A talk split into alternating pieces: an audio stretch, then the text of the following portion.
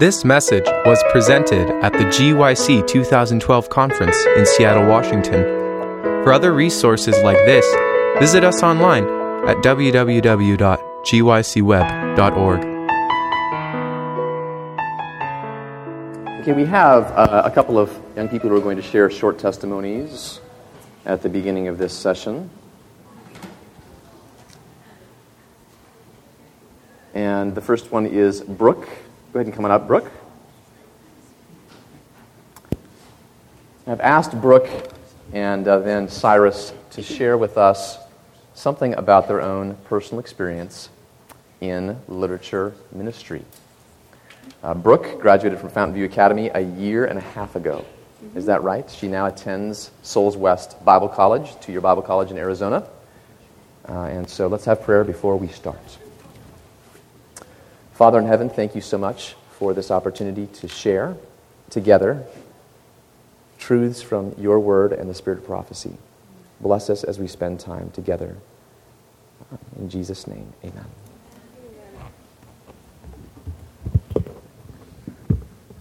Good morning. Um, I just want to share with you very short and brief just how impacting this work has been in my life. Uh, personally, um, as many people have been sharing their testimonies of what this work has done, uh, for me, I was raised in an Adventist home as well, and I'm like a fourth generation, maybe even fifth on my mom's side of Adventists. And so it's been drilled in my mind, you know, the, the three angels message, 23rd day prophecy, you know, Daniel Revelation, you know, share your faith. And I grew up in Clovis, Fresno, Central California, and I heard about glow and canvassing. It was all kind of like numb to me. And so when people encouraged me to go canvassing, uh, it wasn't necessarily like a hard decision, but it wasn't really an easy one. I just figured it was something I was supposed to do. But I got there and I was very surprised at the experience that God had given me. And growing up, uh, my dad always taught me that you never start something without finishing it. And so when I got canvassing, even though there's many times I wanted to quit, he told me you're not going to be able to come home. And so I very I very much pushed through, but it was the best experience of my life. And one thing that it taught me, though, that I still learn every single day, every time I go out and knock on doors, is really how we're in this controversy. And I know growing up as Christians, as young Adventists, we hear that word so much, the great controversy. But when I was canvassing, it became so real to me. I've never experienced a great controversy, seeing it visually with people at doors, having people yell at you like, don't you dare go to that next door. What are you doing out here? It's raining. Or just seeing people saying, I like this book. Actually, no, I don't want to buy it anymore. Just seeing like controversy and changing, and then seeing it in my own life as well. And it reminds me in Ephesians 6, um, where Paul is writing about the whole armor of God. And we know that he says in verse 12, For we do not wrestle against flesh and blood, but against principalities, against powers, against the rulers of the darkness of this age, against spiritual hosts of wickedness in heavenly places. And that became started to become so real to me. As I was out there knocking on doors, I started to realize that I was involved in this controversy and that I had a really important role to play.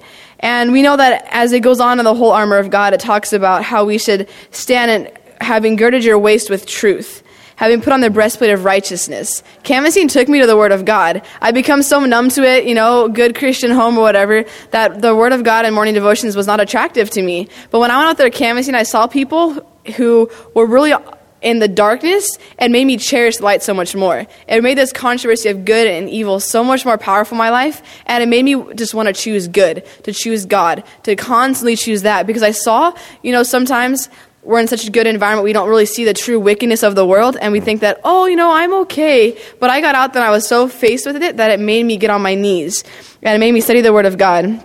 And then we see in verse 15, having shod your feet with the preparation of the gospel of peace, and encouraged me to practically live out Christianity and not share just at doors, but in day to day life.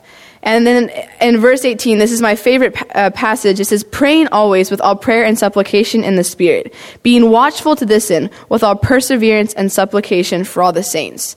And really, in the end, it's made everything so much more practical. And now, when I'm not, when I'm not knocking on doors, when I'm not in the Word of God, this is Renella shared, I really see like, the dirtiness of myself. And it's beautiful because canvassing shows me my need of Jesus, but it really helps me to know how to fight, how to overcome, and to really choose the good and this great controversy. And so I guess it really helped me to see that no matter your background, no matter what your experience has been, God has a beautiful challenge that He has for you in your life today that you can face. And I love challenges, is challenges, and canvassing has definitely been that for me. Amen. Thank you. Uh, the, the, next testimony is from Cyrus. We call him King Cyrus, uh, but his last name is Guccione. And Cyrus is uh, in, in public college right now. He's in his second year. And I've asked Cyrus to share briefly what participating in aggressive outreach, literature outreach, has done for him personally. My name is Cyrus, and uh, I'd like to share my experience canvassing through an experience. Um, I'm sorry, through through through um,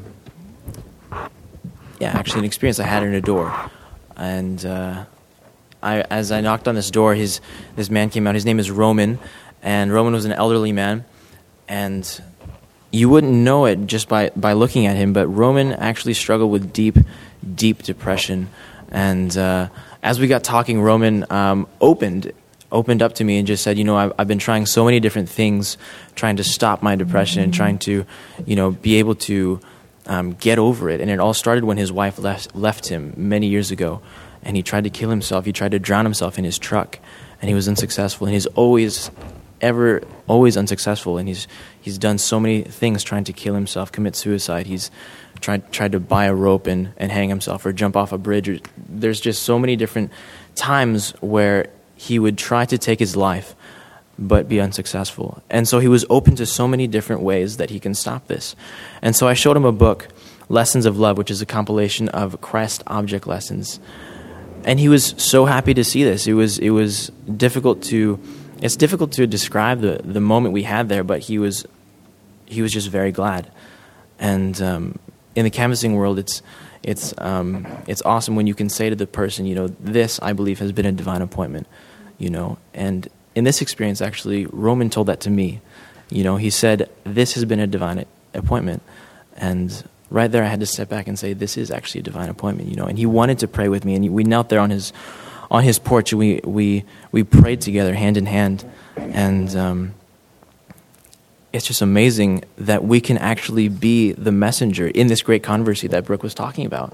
It's incredible. And I want to read this um, quote from Colporteur, Cole Porter Ministries. It says, it says here, um, the lost sheep of God's fold are scattered in every place and the work that should be done for them is being neglected. From the light given me, I know that where there is one canvasser in the field, there should be 100. Canvassers should be encouraged to take hold of this work, not to canvass for storybooks, but to bring before the world the books containing truth essential for this time. And I just, I just think it's a privilege that we can be a part of prophecy, to be able to be those messengers of light. And that is what canvassing has done for me to have that privilege.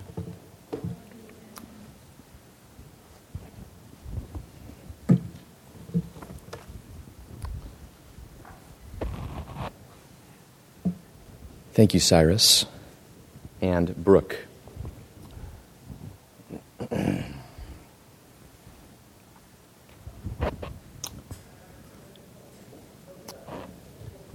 It's nice to see you all. I don't know how many of you how many of you have been to uh, at least one other seminar in this room.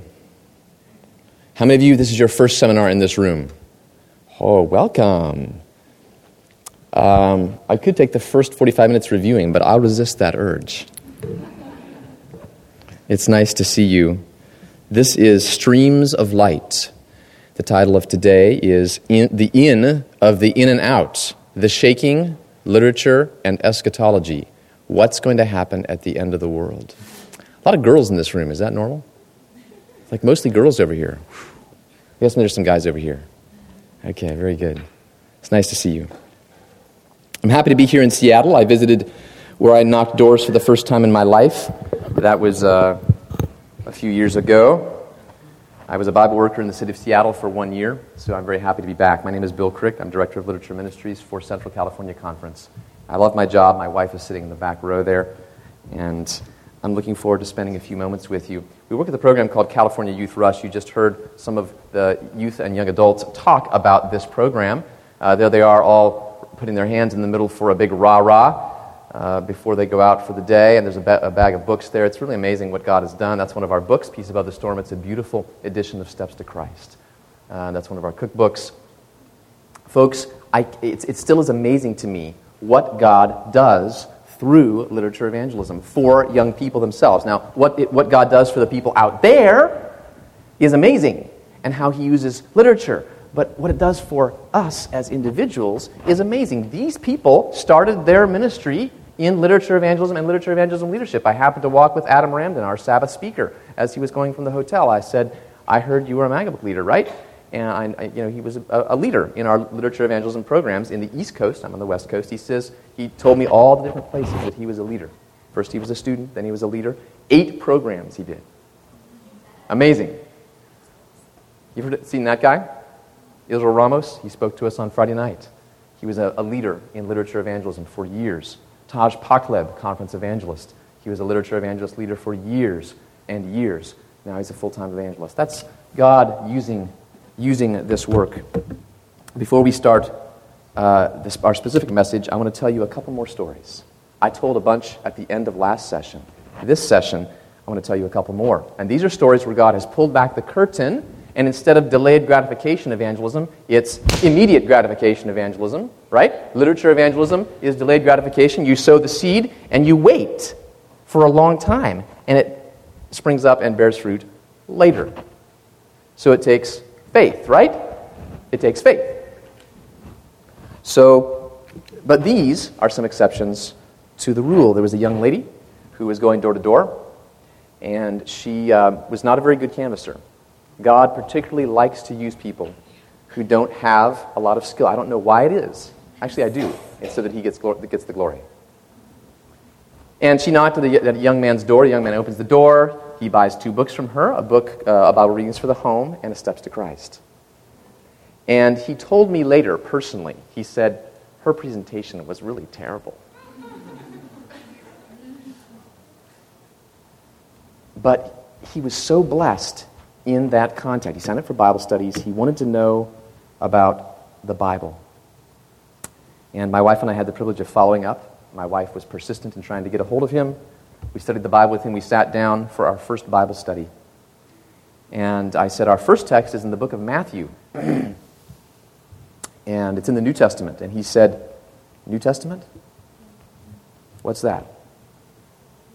And I said, Oh, it's the second half of the Bible. And Matthew was one of Jesus' disciples. He says, Oh, disciples, I've heard of them. Weren't there 13 of those guys? And at that point, we knew that he had no religious background, right? He had, not, he had no, no experience. And then he looked at us and he said, I just want you to know that I'm a blank page. I don't know anything. It was a beautiful experience, teaching him about the gospel. And after some time, he was baptized. And he's still going to church and uh, uh, actively involved in his local church. Just because some kid was willing to go out by faith, knock on doors, do her best, and God blessed that. God blessed that. How about this story? Okay, so there are two, two girls, and they're going door to door. People buy a whole bunch of books. Woo, they're amazing. They walk back, they're walking down the street, and they say, Oh, wait a minute, I forgot to ask them for Bible studies. So they go back, they say, I'm glad you bought all the, those books, but would you please, you know, sign up for Bible studies? We, it's a free service we have in the community, et cetera. They said, yeah, we'd love Bible studies. The Bible worker goes over to the home. They study the Bible with them. They invite their neighbors. Two families studying the Bible. Evangelist comes to town. They, both families attend the evangelistic series. The first family says, forget it, I don't, I don't accept the Sabbath, I don't accept the stuff. They fall away. The second family says, yes, I accept everything. And they were baptized. The man was convicted that he should be a pastor. He goes to Southern Adventist University, takes theology. He's now a pastor in Kansas and Nebraska area. Because two girls decided to be faithful. I have story after story after story after story after story after story after story after story like this. One of my favorite stories is this uh, family that decided to be baptized because some girl knocked on the door, and the girl who did the knocking happened to show up the day of the baptism. So she goes She's there, and she's watching the people get baptized. How'd you like that to, that to happen to you? So she shows up that day, and afterwards, they're in the fellowship hall, And they see each other and they hug, and I'm watching this from behind. I'm looking at the, the girl who did the canvassing, I'm looking at her back. And the lady who was baptized is sh- putting her face toward me and with wet hair. It's nice to see wet hair in church, isn't it? Mm-hmm. Baptisms. And the lady says, I'll never forget this, she says, as she hugged her tight, she said, I don't know what I would have done if you hadn't knocked on my door. How much is that worth? Is that worth a summer? Is that worth some of your time? I don't know what I would have done if you hadn't knocked on my door. She and her husband and her son were baptized. It's exciting to, what, to see just the beginnings of God, what God is going to do at the end of time. One more quick story. So, I was uh, canvassing one day in the city of Fresno, and there was a young 15 year old boy who got into the van who's not a very talkative kid. He's one of these quiet guys. You know what, the kind that I'm talking about? They don't like to say a lot. Maybe play video games, whatever. Okay, so he gets in the van, and his face was white like a sheet. And I thought, Are you okay? You know, I'm saying, What's, what's wrong with this kid? And he said, I, um, I just had the experience of my whole life. I can't believe it. So I said, What happened? He said, Well, um, I, he really struggled to spit it out. He said he just went to the door, and the lady opened the door, he made friends or whatever, and then he showed a great controversy. And the lady looked, and she says, What denomination is this? And he said, It's Seventh day Adventist Christian. And she turned away, and when she turned back, she was crying. And she's like, I just finished praying for light on the Sabbath, and you just knocked on my door. And the kid was like this, you know? The lady gets the book. A few months later, she's baptized. And this is not Mr. Talented Kid. This is not the, this is not the president of the class, folks. God delights to use the weakest tools. He delights to do that. Let's get into our, our message. We'll have a few more stories in a moment. Joel chapter 2 is our first verse. Joel chapter 2.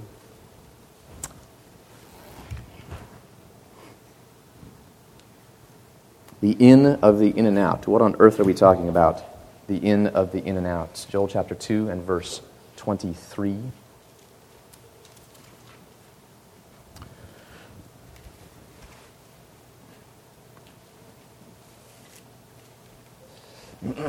Joel chapter 2, verse 23. I have most of the scriptures here on the screen. For the sake of the recording, I'm going to read them. He has given you the former rain faithfully, and he will cause the rain to come down for you, the former rain and the latter rain in the first month.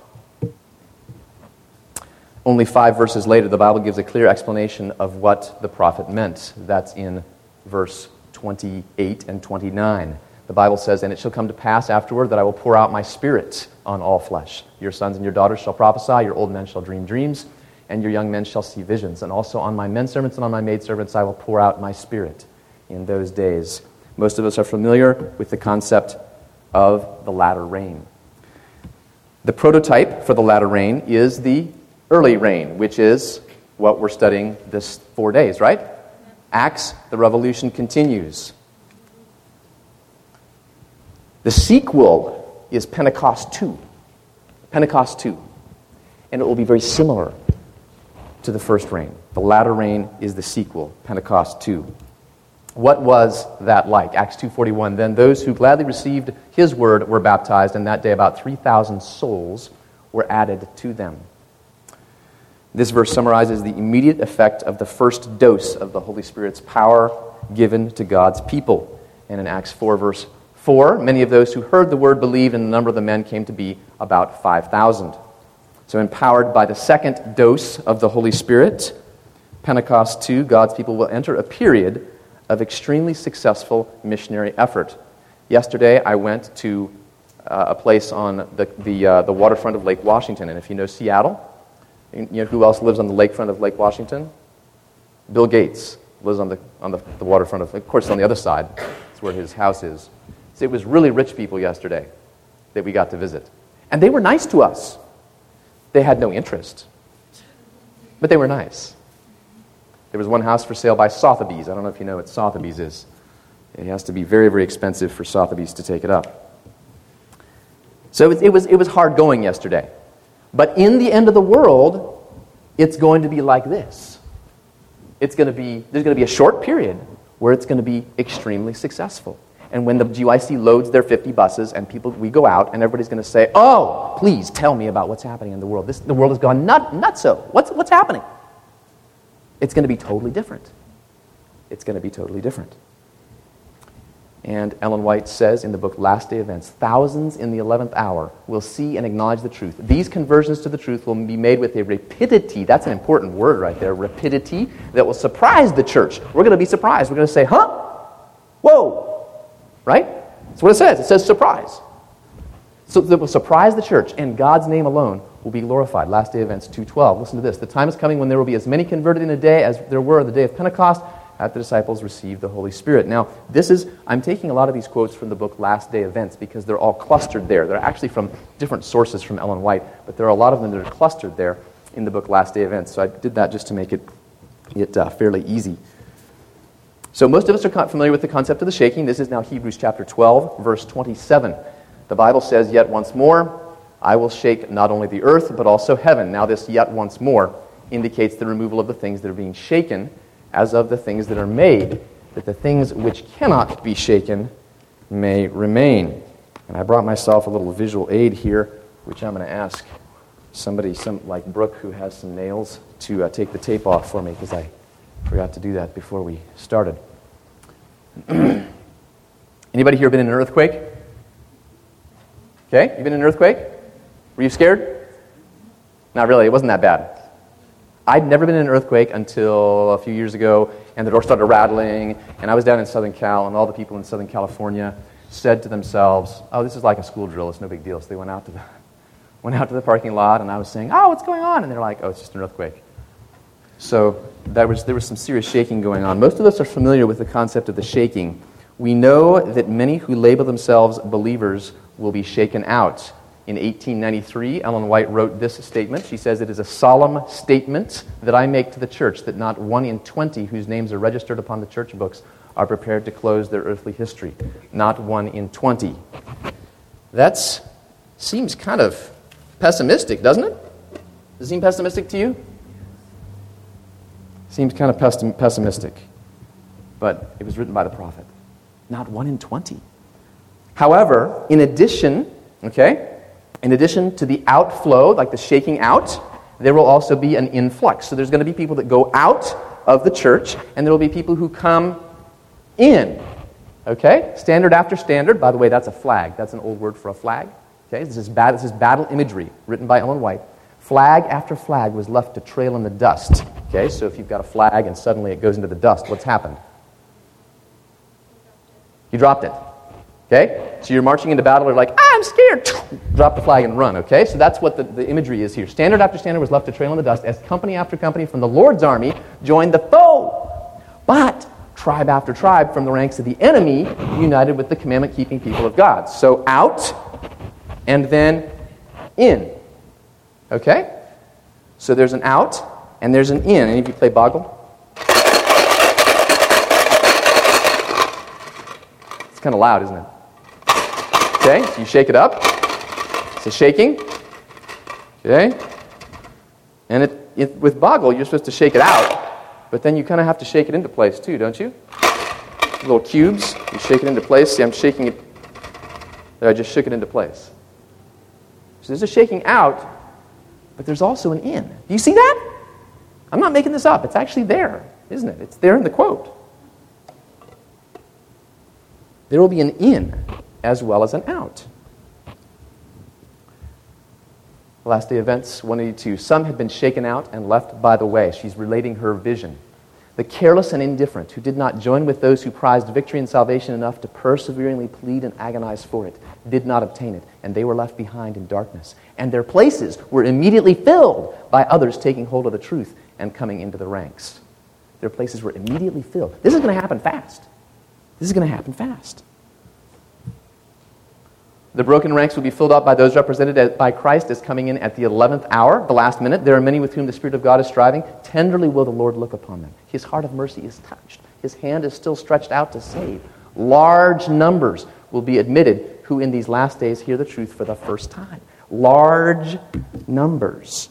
Large numbers. So, there's an in as well as an out. So, my question to you two questions. First of all, where do you want to be in the middle of that? Do you, where do you want to be? Where do you want to be when there's a shaking out and a shaking in? I want to be in, but particularly, I want to be in the road. When all those people come into the, into the, into the church, right? When people come into and, and join God's movement, I want to be part of that. And, and I want to be part of, of helping bring them in. How do those people hear about the truth? Do they hear about it from ABC or CNN? Or Fox. Maybe they hear about it from Fox News. What do you think? No? Well, what is this going to look like? This is Laodicean America. How could this possibly happen? I mean, this is, this is America. You know, how, how is it possible for the in of the in and out to happen? Let's take a look. This is now 9T. This is from Testimonies, Volume 9. In the visions of the night, representations passed before me of a great reformatory movement among God's people. Many were praising God. The sick were healed, and other miracles were wrought. A spirit of intercession was seen, even as was manifested before the great day of Pentecost. Hundreds and thousands were seen visiting families and opening before them the Word of God. Do you see that? That personal labor. Do you see that? Ooh. Listen to this. Hearts were convicted by the power of the Holy Spirit. Mm spirit of genuine conversion was manifest. The world seemed to be lightened with the heavenly influence. Anybody here who had been at the previous sessions with Michael Tuazon, he talked about this lightening with heavenly influence. Great blessings were received by the true and humble people of God. I heard voices of thanksgiving and praise like in 1844. There's personal contact necessary. Yesterday we made 25,000, was it, personal contacts? 25,000 personal contacts. Whoa.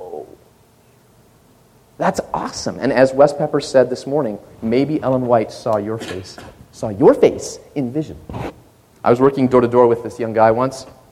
We were discussing this concept, and as we walked between doors, he said, Hi, Ellen. And he waved.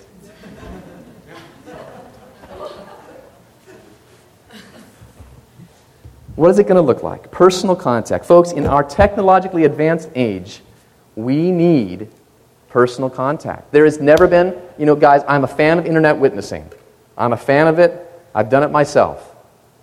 But nothing can replace personal contact. You just can't replace it. You just can't replace it. There's nothing like personal contact. When somebody shows up and actually cares about you in person, it has an effect. I remember I was in a car accident uh, some years ago, and I was sitting in the back seat.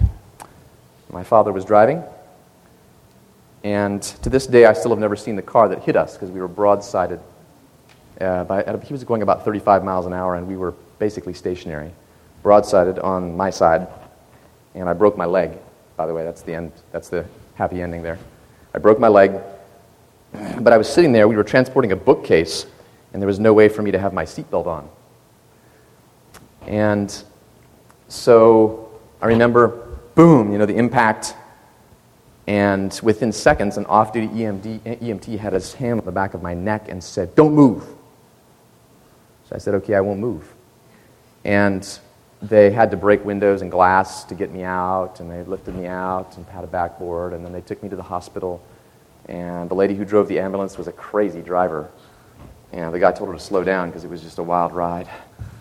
I was strapped to the stretcher. Some of you may have had that experience being transported in an ambulance. So we get to the hospital, and I arrive, and I'm expecting to, to have you know, people treat me nicely and say, Oh, you know, you're hurt, let's help. But there was the crankiest nurse there. I couldn't believe it. And she said, What's your name? Uh, it was really bad. It was, it was really cranky. And I think, I don't, I, I don't know, it must have been a bad day for her. What's your name? Where, where are you from? What day is it? You know, I know they're supposed to ask those questions to make sure that you're coherent. And I said, I said all the right answers, and then she says, Did you have your seatbelt on? And I said, no, but. And then she launched into a big lecture, and, you know, I'm strapped there, pitifully lined. It was terrible. So, anyway, so I, I get up, I'm laying in the bed now, and then I'm, I'm going into sort of mini shock, I guess, and I'm shaking. It was cold, and I was shaking, and there was still glass on the blanket that was covering me from the smashed window. And lying in the bed, and I feel something on my arm, like this. And I look down, and you know, I'm hoping to have some sweet Asian nurse take care of me or something. Instead, it's a blood pressure cuff, and I, tr- I trace the cord, and it goes back to the wall. And there's a machine on the wall that's taking my blood pressure. And I think this is a raw deal. Why can't I have a friendly face taking my blood pressure? Right? Where was the nurse? She was back at the, sta- the nurse's station looking at her computer, seeing what my blood pressure was on her computer screen. Life has changed from many years ago. If there were ever a time that personal contact is important and necessary and valuable and will be appreciated, it is now. We've all been through many phone menus. Personal contact.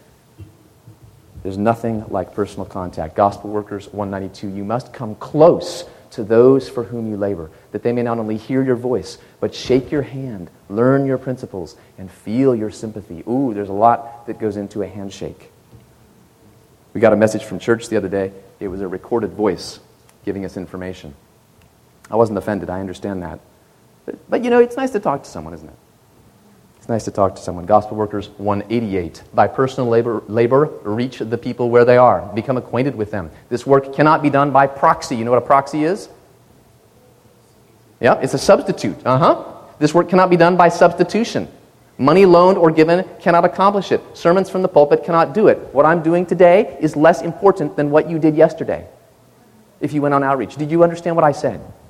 I want you to think about this. Please, GYC attendees, think about this. What I'm doing right now is less important than what you did yesterday. Don't ever forget that. That's the real work out there, that personal contact. Sermons from the pulpit cannot do it.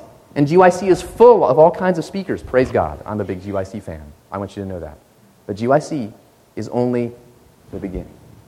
It's what you do between GYCs. Oh, that makes a big difference. Did this happen in the early rain prototype? Were they doing personal contact? Yes. So continuing daily with one accord in the temple and breaking bread from house to house. That's Acts 2, verse 46. And then Acts 5, verse 42. Daily in the temple. And where? In every house. Where were they? They were inside of houses, sharing the good news of Jesus. That's in the early rain prototype. In the latter rain, Acts the Revolution continues, it's going to be the same. During the in of the in and out, they're going to be inside houses, not ceasing in teaching, preaching Jesus as the Christ. Acts 5:42. Paul himself taught publicly from house to house, Acts 20 verse 20. And because of what service does for us personally, we know that the work which God will do in his people in the final moments of Earth's history will not be given while we're sitting around. Acts of the Apostles 105 is perhaps my favorite Ellen White quote in the world. One of them, it says very simply Strength to resist evil is best gained by aggressive service.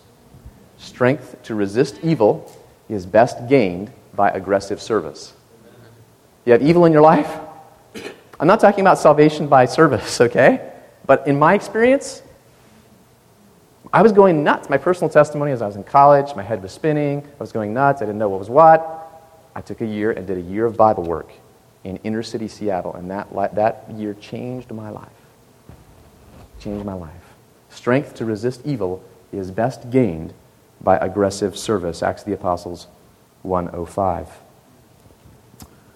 GC 6:11 Servants of God with their faces lighted up and shining with holy consecration will hasten from place to place. She's talking about the in of the in and out. They'll hasten from place to place to proclaim the message from heaven. By thousands of voices all over the earth, the warning will be given.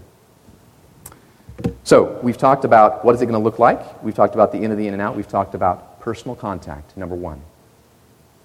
We're going to go to number two.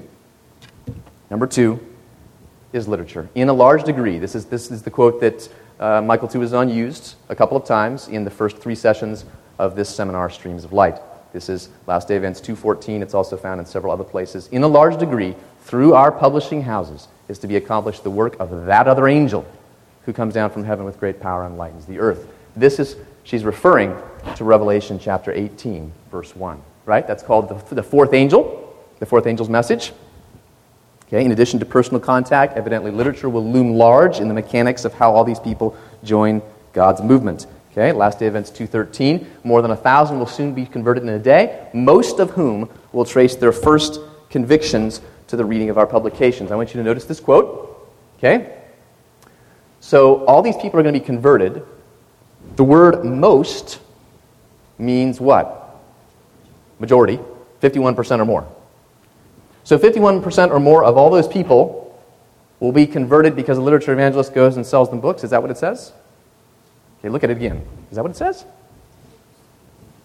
Mm, not really. What does it say? Okay, they, they, it, doesn't, it doesn't actually say that during the in of the in and out, there will be all kinds of literature evangelists going out. It doesn't. It says that those people who are going to come in to God's church by the thousands, most of them will trace their first convictions back to the reading of our publications. When some kid came to their door, back before the shaking happened. Right? That's what it seems like it's saying. Because it says that they'll trace the, oh yeah, there was some smiley faced kid that came to my door and that book, and it said something about what's happening right now. Right? Okay? So, a clear usage of the past tense here.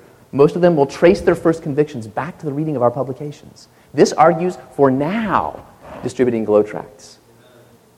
At the, at the last session, I talked about um, the fact that I'm a wimp just like everybody else is, and I don't want to hand a glow tract at the gas station, and I have reasons why I shouldn't, and all this stuff.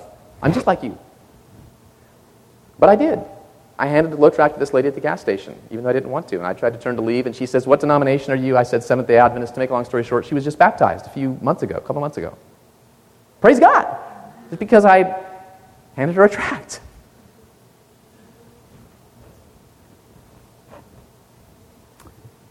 Their first convictions traced back to the reading of our publications. This is now Last Day Events 2.14. The results of the circulation of the great controversy are not to be judged by what now appears. By reading it, some will be aroused and will have courage to unite themselves at once with God's people. Guess what? The book Great Controversy, guess who read the Great Controversy and is now working for God? Boom! John Bradshaw, director of It Is Written. He's giving a seminar in one of these other rooms. Just because he read the Great Controversy. How about this person? David Asscherick. He's giving a seminar in one of these other rooms. Some person had a great controversy in their health food store. He read it. Is he making a difference for God's kingdom? So, what was that quote again?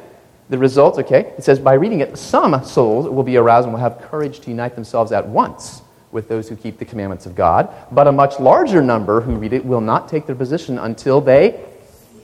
Oh, okay wait a minute.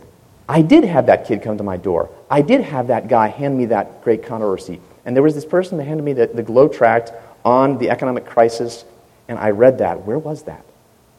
See that? This seems to be what Ellen White is saying, and it argues for literature distribution now. Folks, in the last five years, by God's grace, we've distributed 25 million glow tracts. It needs to be way more than that. It needs to be way more than 25 million. Way more. Great Controversy 6.12. The fulfillment of some of the predictions will inspire faith that others also will come to pass. And when the earth is lightened with the glory of the Lord in the closing work, that's the in. Many souls will take their position on the commandments of God as a result of this agency. Well, someone is saying, someone is saying, but people don't read anymore and they're not interested in religious topics. Have you heard that? People don't read anymore. Do you know what? I have a slide to show you.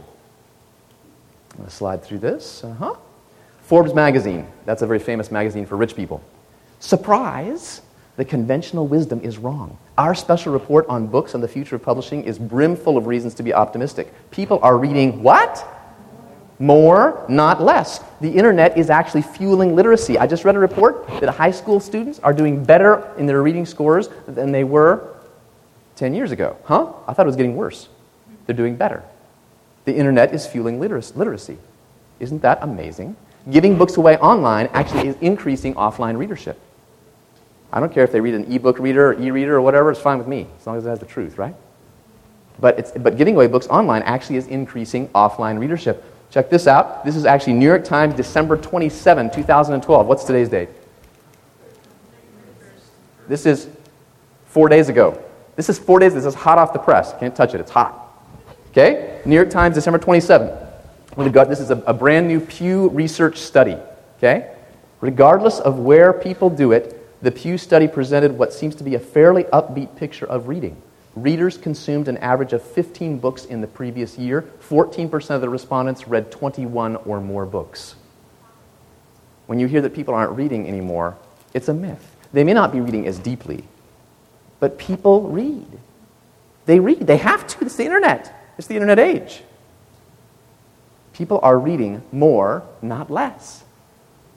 So when someone says to you, Why are you doing literature ministries? People don't read anything. That's not true. Oh, how about uh, religious books? Religious books? Do you realize that compared to the previous year, we don't have numbers for 2012 yet because 2012 is not closed. The, la- the year that we have the, la- the uh, most up to date info for is 2011. In 2011, people in America purchased 37% more religious books than the previous year. People are hungry for something religious, even if it's bogus religious, right? There's a great desire, a great spiritual need that people have. So you can lay that to rest as a myth. As a myth. Publishers sold 3.4% more books in 2011 than they did in 2010, including a whopping 37% increase in religious titles.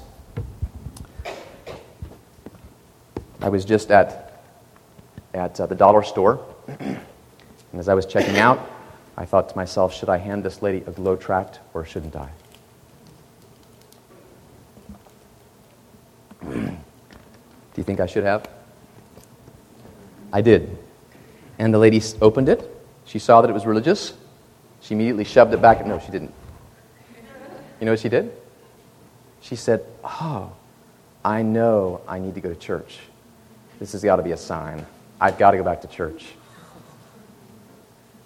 I said, You know, our church is just one block away. It's actually one block away. It's right, it's on the southeast corner. Da, da, da, da, da. Guys, I took no skill. That took no skill for me to do that. It just took guts. It just took guts. People are reading. Oh, it was one of my favorite stories. Uh, do I have this? Um, oh, this picture. Let me tell you this story. This is Jeanette. It's a picture of Jeanette and her son. Jeanette uh, is a hairstylist, and one day she found shoved into her into her uh, little slot there when she came to work. She opened the door, and somebody had shoved in through her door a copy of the, something called A Day to Remember. It's a magazine about the Sabbath. And it's mostly Ellen White quotes about, uh, talking about how beautiful the Sabbath is. She read it, and she thought that was, it was beautiful. She sent for more literature. Then she said, wow, you know, this, this, this Sabbath thing is just, is just awesome. But what do I do? How do I keep it? I mean, I don't know. I mean, what do I do? And she felt, she felt like she wanted more. And she said, Lord, just show me whether or not the Sabbath thing is legit. And that, I believe it was the very next day, she was in a parking lot coming toward her car, and there was a church member there handing out glow tracts. And he handed her glow tracts, including one called A Day to Remember. And she said, Wait, is this on the Sabbath? He said, Yeah. And he gave her, he wanted, she wanted all his glow tracts. So she did. She took it home, read it. She says, I can't believe this. Oh, Lord, what do I do? How do I keep the Sabbath? Should I really jump off a cliff and do this? ah, I just need, please, just like, give me one more encouragement to, to, to, to know that this is the case. And she's, she felt really heavy about it. The next day, she was walking out of Target, and on top of the trash can, she saw a glow tract called A Day to Remember. She said, Ah, this is it! So she called the number on the back, got signed up for Bible studies, did the whole Amazing Facts course in a matter of two weeks. And as she was doing that course, by the way, she came to the, the, the, the Bible's little Bible study on the spirit of prophecy, the gift of prophecy, and it ends by talking about Ellen White. She says, Ellen White, I thought I had some, something from Ellen White. She went to her bookshelf and she found, amazingly, a copy of Desire of Ages and Steps to Christ on her bookshelf already. And it, was given to her by someone a long time ago. And she started reading them, and her heart was touched. She was baptized. She's now the glow leader at her local church. Praise his name. One of my favorite stories about the effects of the book Great Controversy as well is there was a prayer meeting going on at a church. There people were sitting in a circle and talking short testimonies about what God had done in their lives and how they'd become Seventh day Adventists. So they're going around the circle, and in that circle, there was a young man who had been handing out great controversies down at a certain street. Down at a certain street. And uh, I think it was K Street. And he said, and he'd been handing out uh, uh, great controversies on Sabbath afternoons at, on K Street for several weeks, several months, I believe it was, on and off. And as they were going around giving testimonies, the one guy across said, My testimony is very simple. I was down on K Street and there was some guy handing out great controversies. I read it and I'm a Seventh day Adventist. And my friend who's sitting here is going, Really? Can you imagine that? When you get to heaven, I believe that's going to happen a lot. Folks, delayed gratification evangelism. Delayed gratification. Okay, so let's get back on track. Let's get back on track. In the in of the in and out, right? The shaking out, and then people come in. There's going to be a, uh, so many people that come in, it's going to do what? It's going to surprise, a rapidity that will surprise God's church. And it's going to happen, number one, by personal contact. Number two, by literature. Number two, by literature. Number three, it will also happen with boldness. Acts 4.13, right? Remember, Pentecost 1 and Pentecost 2 have similarities, right? The revolution continues. Now, when they saw the boldness of Peter and John and perceived that they were uneducated, untrained men, they marveled. They realized that they'd been with Jesus. Acts 4.13. Boldness will be part of the in, of the in and out, right? The Holy Spirit knows no timidity, right? Grant to your servants that with all boldness they may speak your word. And when they prayed, the place they were assembled was shaken. Acts 4, verse 29. They spoke the word of God with boldness. The Holy Spirit knows no timidity. So, in conclusion, there will be a period of time, probably fairly short, in which evangelistic effort will find astonishing success. You want to be part of that? I want to be part of that. That other angel, also called the fourth angel of Revelation 18, will find its bold fulfillment through our publishing houses and through hundreds of thousands of people visiting family, visiting families and opening before them the Word of God. So, should we sit back and wait for the latter rain and say, whenever I get wet with the latter rain, then I'm going to get into action? Okay, watch this. Last day events 193. When the churches become living, working churches, the Holy Spirit will be given in answer to their sincere request. And then the windows of heaven will be open for the showers of the latter rain. One more. The great outpouring of the Spirit of God, which lightens the whole earth with His glory, will not come. It's not going to show up until we have an enlightened people who know by experience what it means to be laborers together with God. Folks, Everybody in the church should do something. I visited a small church recently with my wife up in the hills. It's a nice little church, super friendly people, laid back, really biblical Sabbath school. It was really nice. And afterwards, we were chatting with one of the ladies. She says, It's so hard being in a small church. She says, Somebody, everybody has to do something. and I said, That's why your church is healthy. Because everybody has to do something, even if it's small, right? Even if it's small. Right? Who know by experience what it means to be laborers together with God. It will not come. So, where do you want to be in the in of the in and out? Do you want to be shaken up? Shaken out? Or shaken in?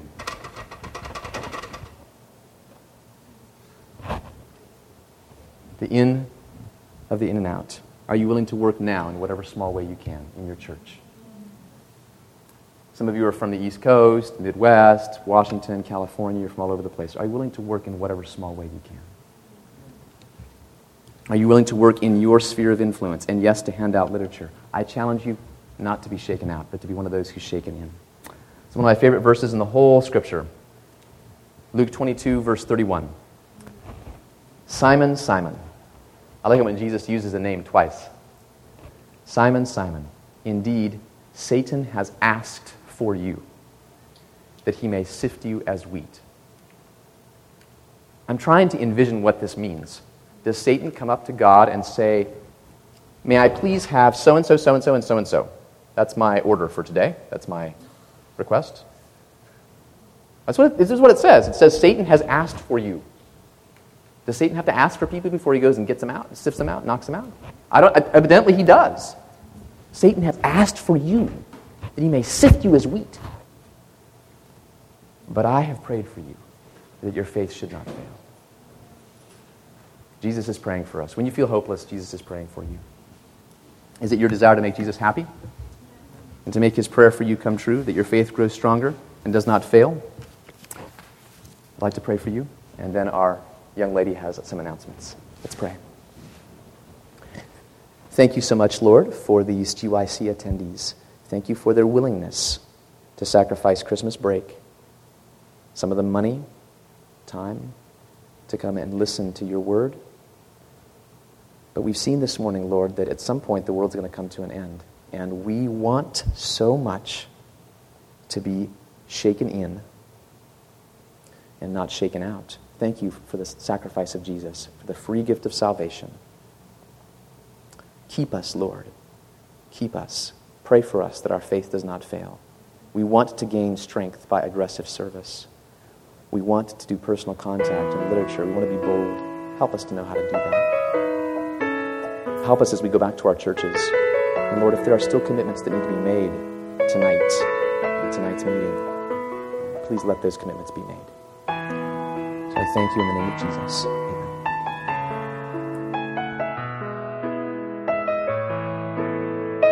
This message was recorded by Fountain View Productions for GYC.